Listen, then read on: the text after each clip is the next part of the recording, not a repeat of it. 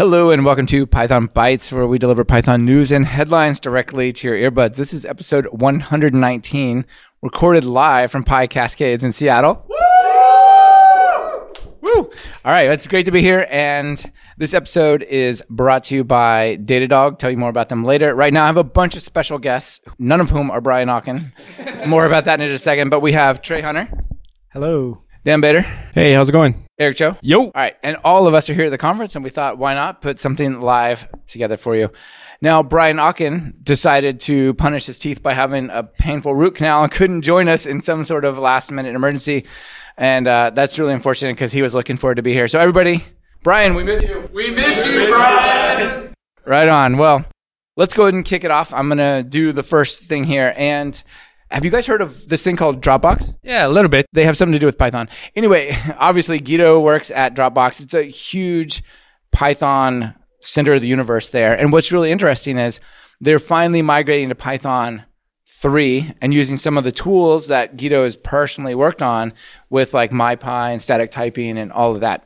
So that's our, our first item. And if you were to guess how many lines of code is the Dropbox code that you're working with, you know, that little box in your menu bar, your taskbar, that's also client side Python, which is interesting already.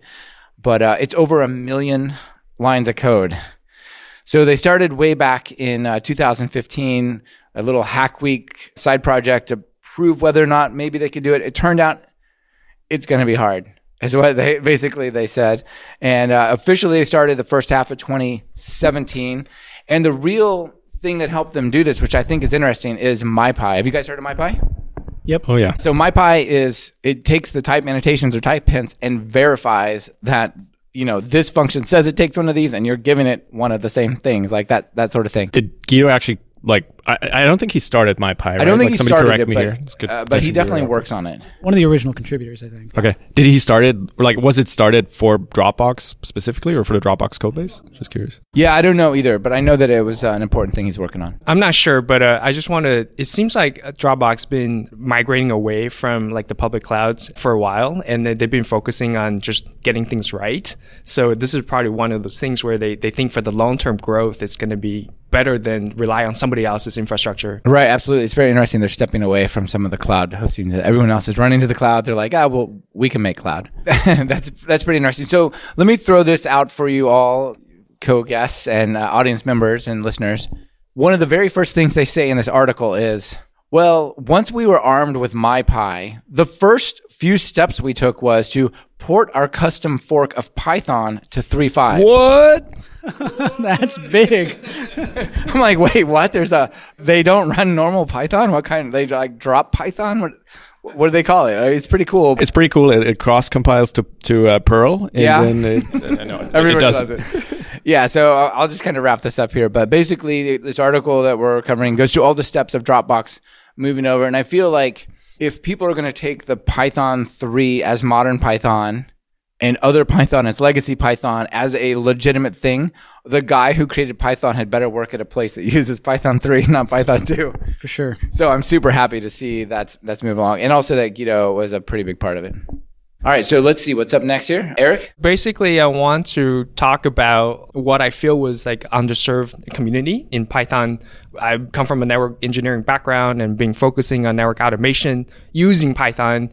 And uh, I think we've gotten to a point where we're big enough to be noticeable. Like it's it's actually material for the amount of community. I mean, we have new terms such as net DevOps or NRE. You know, not to be subtle differences from the site reliability engineering for by network reliability engineering. We have some popular libraries from NetMiko, Napalm, who's been on your show before, and I can't even pronounce that new library, Nornir, I think, and No R NIR. We'll have the link in the show notes.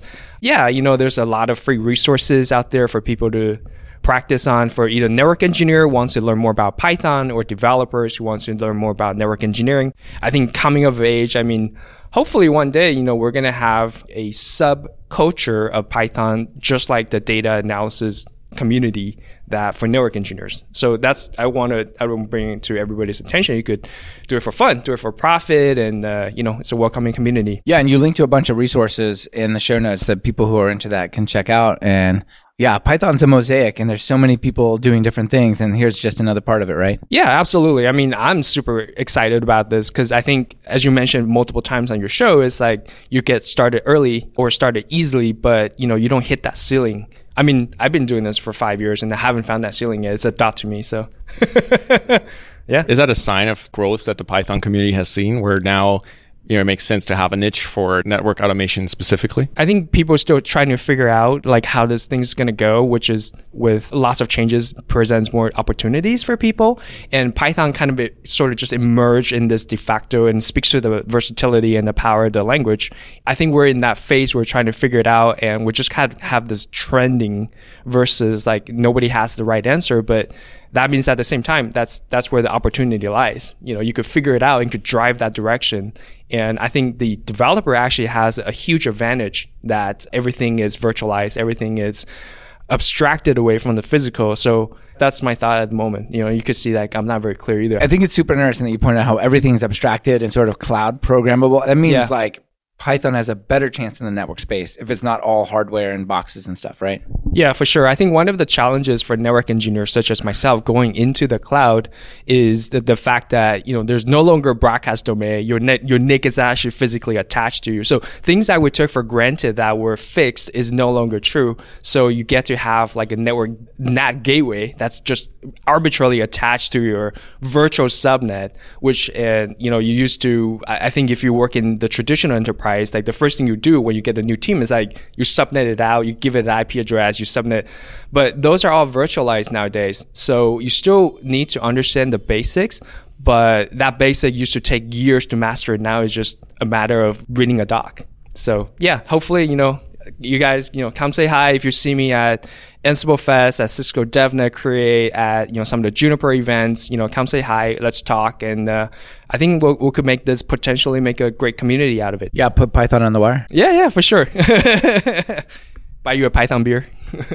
Yeah. But it's funny, Python really is a mosaic. I mean, that's, I didn't understand, well, I understood a lot of the terms you were using, but what they actually mean, I don't know. Because I don't need to know what they mean. And in the space of Python that I, I kind of am part of, this, this next thing I've got is kind of related to the fact that Python's a mosaic. It's kind of part of the web side of the mosaic of Python, which gets maybe more reputation than it deserves in the sense that there's there's a lot of folks using Python for the web, but it's not all you can use Python for at all. I mean, data science is huge, but if you have to process data and it's not in a database, and you are someone who's familiar with Django, uh, there's a thing called Alkali that Kurt made. I can't remember Kurt's last name. Remember Kurt's actually, Kurt's in the room, and we actually it's Hey, Kurt Kurt. Moot Neufeld. So it's it's funny being at conferences. You sometimes just meet the people who end up uh, you know making the things that you're using. So Alkali I'm not using, but it looks kind of fun because I'm familiar with the Django ORM and Alkali. It's meant to take structured data, maybe an RSS feed, maybe a CSV file, maybe JSON data, maybe some random homegrown thing that you've got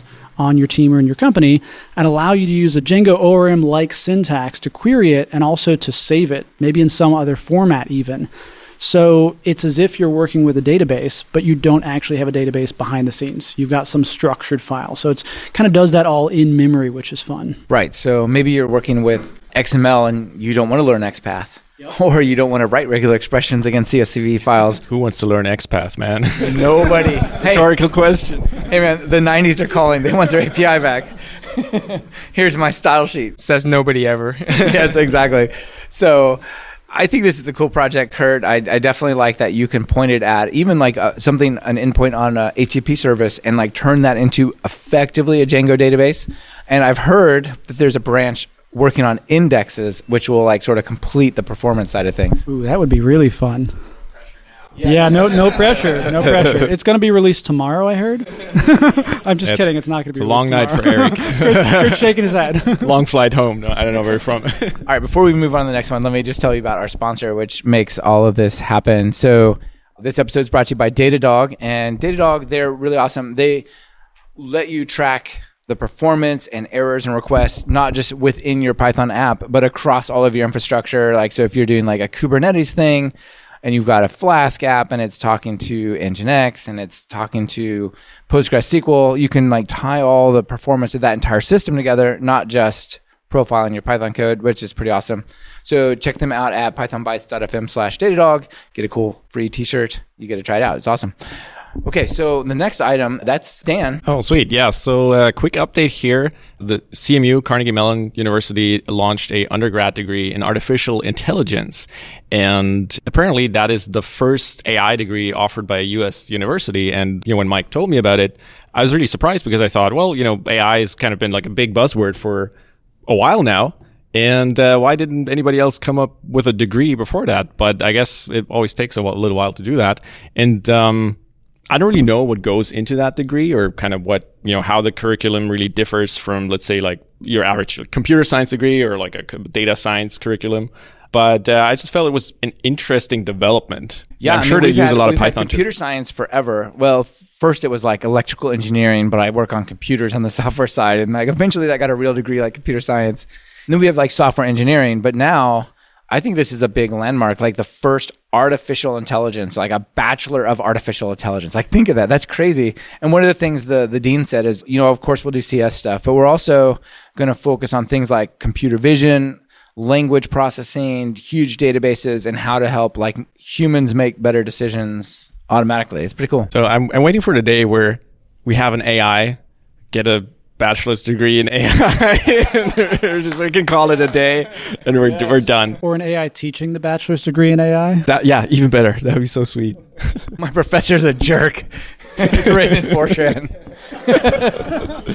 Yeah. So do, do they use Python at all? In, uh, Oh, I'm God, guessing it's you're gotta learning be Python. like- it's got it must be right. It's all Java. No, I don't know. It's it's got to be Python, right? All right. So you all might know that maybe I've been kind of on a rant about async and await and asynchronous programming lately. And the next one, oh, have you also heard that I've talked about GUIs? Like I've mentioned this twice, I think. Like that Python should have better GUIs. Well, this next one is kind of like these things come together, which is awesome. So uh, Florian uh, sent this over to me, and it's PySide 2 and Qt for Python, the Qt framework, that has an event loop that, you know, a button gets clicked or a timer runs or something like that. Well, somebody built some layer that you can plug that into async and await. So you can have like async def button click handler that integrates with your other async operations happening on your GUI there. It's pretty awesome. There's some examples on how you do it. It's it's super simple. I linked to one about downloading some stuff and and whatnot. So yeah, if you're doing anything with Qt and you do anything with async, then check this out. That's uh, really really a nice one. So that one usually, like I know, I haven't done Qt in a while, but GTK uses kind of an object-oriented event loop there, right, where it's classes. So it's taking a class-based syntax and allowing you to use the new async IO syntax, right? I think it's mixing the GUI event loop and the async IO event loop together because otherwise I think they would run independently. I think you basically can't have those run on the same thread or, or something to that effect, right? Like the async event loop would block the GUI loop or something to that effect. Cool. All right. So the next item we've got on the list here, you know, guys, we're we're at Python 3.7 now. 3.8 is coming out pretty soon, so we're kind of running out of like minor number space. I guess we could always create more, but whatever. It's a good intro. Uh, people have started thinking about, you know, what's going to happen with Python 4.0? Like, what would be some cool features that we would really want to see? And so, our good buddy Anthony Shaw wrote uh, a really interesting blog post about four things he wants to see in Python 4.0, and um, it's pretty short read, but there's some interesting ideas in here. So um, we're just going to go over at those points here. And so number one is he would love to see just-in-time compilation as a first-class feature. So right now, you know, you've got some alternative Python interpreters like the Piston project or uh, PyPy, I guess is like the most well-known that actually feature just-in-time compilation, and it could bring a huge speed up compared to like the plain like uh, bytecode interpreter setup that CPython uses. And uh, so I guess the idea would be, is there some way to bring this into core Python? And uh, apparently there is, and we already have this in some way, or at least we have the infrastructure to be able to plug in something like that. That one would be really big because I, I know there are some companies that the reason they're able to use Python for what they do is PyPy. The fact that it, it really speeds up with that just-in-time compilation. Yeah, yeah, I think it's it's a big one, right? Like performance. I think the more people use Python, the more relevant the whole performance story becomes for people because then it's like, yeah, you know, it has a huge Im- impact if you have a small improvement. even. Yeah, absolutely. And there's tons of attempts to solve this problem. Like there's Rust Python and there's Grumpy and there's all these different attempts on solving it. And PyPy, like Trey said, is really awesome, but it has this limitation where like when it, it kind of, when it gets to the C interop stuff, it can like slow down or it doesn't necessarily work with all of them. So it, it kind of falls back then. And with Pyjion and the work that Brett Cannon and those guys did, it's really awesome because that's a plug into the normal C Python. So it wouldn't be like an alternative thing. So yeah, I I would love to see this as well. It'd be great. Yeah, great idea. All right, uh, item number two is uh, on the wish list is a stable point zero, like a stable 4.0 release. Is that a lot to ask? I don't know, man. You tell me. I feel like this one, this was because of 3.0 history, right? That, you know, there, were lots of breaking changes. The, the initial was a kind of a rewrite of the language, from my understanding, although I'm not a core developer. I don't know. the central point of that in the blog post here is that uh, well, you, you only have one chance to make a first impression, really, and so maybe Python three kind of bumbled its way into life or whatever. I think now we're super happy that we have it, but I don't actually really remember the, the zero release or the point one release. I don't know if anyone does. Yeah, it's like let's not talk about that. Let's just move on. no, I'm sure it was great. All right, static type hinting. I think that's a really good idea too. You know, we've got MyPy, but it's it's optional right now, and um, it would be kind of interesting to see that integrated into C Python or the core language if this is really the path forward. And I'm not actually sure what the roadmap says there. Yeah, I don't know either. It's, it's pretty interesting. I think static typing is super valuable. I think having it being mean something in the language that would change the zen of Python, wouldn't it? I mean, because it's so much about the duck typing, and I don't have to worry about it. It's like, whoa, compilation error. We expected a I runnable of whatever, right? Multiple templated thing, and yeah, I don't know. I don't know about really, that. really changed the the face of the language. I think. Yeah, like I like what he's recommending here. I'm not so sure about the required static type hinting. Uh, maybe like a mode to run it where you can check it. I mean, we have data classes which do some validation in a sense. You're wrong, Anthony. No, like we're, we're like we're, we're just uh, there's some some really interesting thoughts about this because you know what what should go into it because obviously it's a big release, right? If you're talking about like Python 4.0, like it better be like a really really noticeable improvement. Otherwise, people are going to go like, oh, which would be nice too. I mean, if it's just a 4.0 release and everybody's kind of there's no like upgrade hump like we had with from two to three. That's kind of nice too. Right. Well, and he does mention st- the idea of static duck typing, putting an iterator in there as opposed to a, a generator specific type of thing. But I don't know how you would really make that a truly generic thing. Yeah, well, as long as we don't end up with a Python 3 death clock, we'll be in a pretty good place. Nice. Okay, so uh, the next item we have here is a GPU story for multiprocessing. So I guess the idea is that a lot of workloads that people use Python for these days are actually running on GPUs. You know, a lot of the, I guess, like the deep learning stuff's all running on GPUs these days. And so, wouldn't it be cool if Python 4.0 actually had some facilities to run stuff on the GPU for, for like parallel computations and had it built into the language? Like, wouldn't that be sweet? It's an interesting idea for sure. Maybe like another decorator, like an at GPU on the method, and you just and we're done. Add some type hints and yeah. And the last item here on this on this really interesting list is uh, number five is more community contributions. And I think Anthony's saying that he's already seen you know like a lot more involvement from the larger community, and, and now that CPython is hosted on GitHub, and um, it, there's less barriers for people to contribute, I guess, to the to the code and just seeing more growth in that and seeing more people involved in the actual development of CPython would be pretty sweet. And I totally agree. What do you think, Eric? A lot of these features I haven't been coding long enough to have a strong opinion about one way or the other. But I think to me, obviously, you know, optimizing for hardware and, and who would say no to that? But uh, to me, the, the 4.0 story would be big in terms of this would be the first major release without having a BDFL. And how we, I guess it will be, we'll figure it out by then how, you know, 3.8 came about and, and all the peps. But this will be a major release where it's determined, I guess, by the committee. So it would be kind of interesting and just see how that transition going and uh, hopefully for the long term and 5060 I feel like even outside of the core developing team, Python naturally has had more community involvement over the years. And it'd be nice to see that with a 4.0 because I mean, even this podcast, like, you know, you mentioned Dunder Py packages recently. And that's something that that's not a PEP that's actually ready.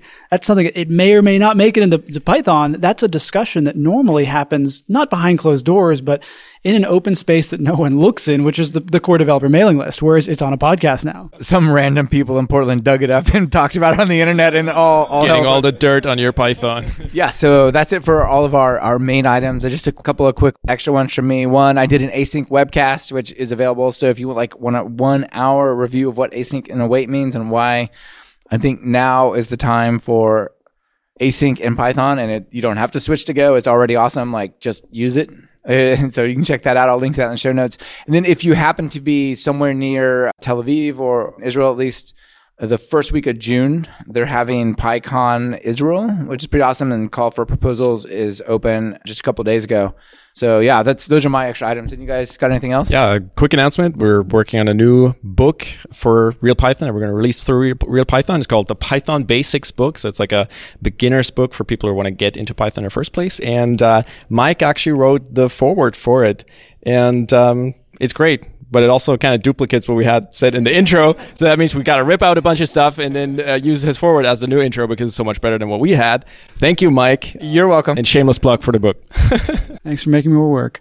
So the, the the only thing I have to share is that uh, you know some things in my world I'm I'm have a goal for myself to write more because writing blog posts takes me so much time. And so that's that's something that I'm I'm just announcing publicly here only so that I will commit to it over the next quarter or so. And there's some kind of big things that folks on my mailing list know with Python Morsels that are going to be coming up soon. Yeah, sounds great. So I guess we got to close this out with a joke. So we got a whole list of jokes here, and I'll, I'll just grab two for you guys, and you know, let you all see what you think here. So, uh, why did the angry function exceed its call stack size? It got into an argument with itself. Don't know. So, oh no, oh no, there's more.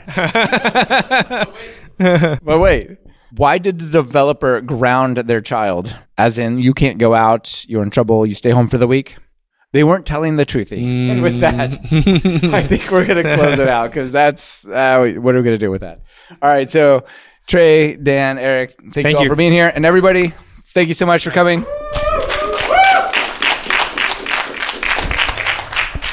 PyCascades was great. Brian, we miss you and uh, see y'all later.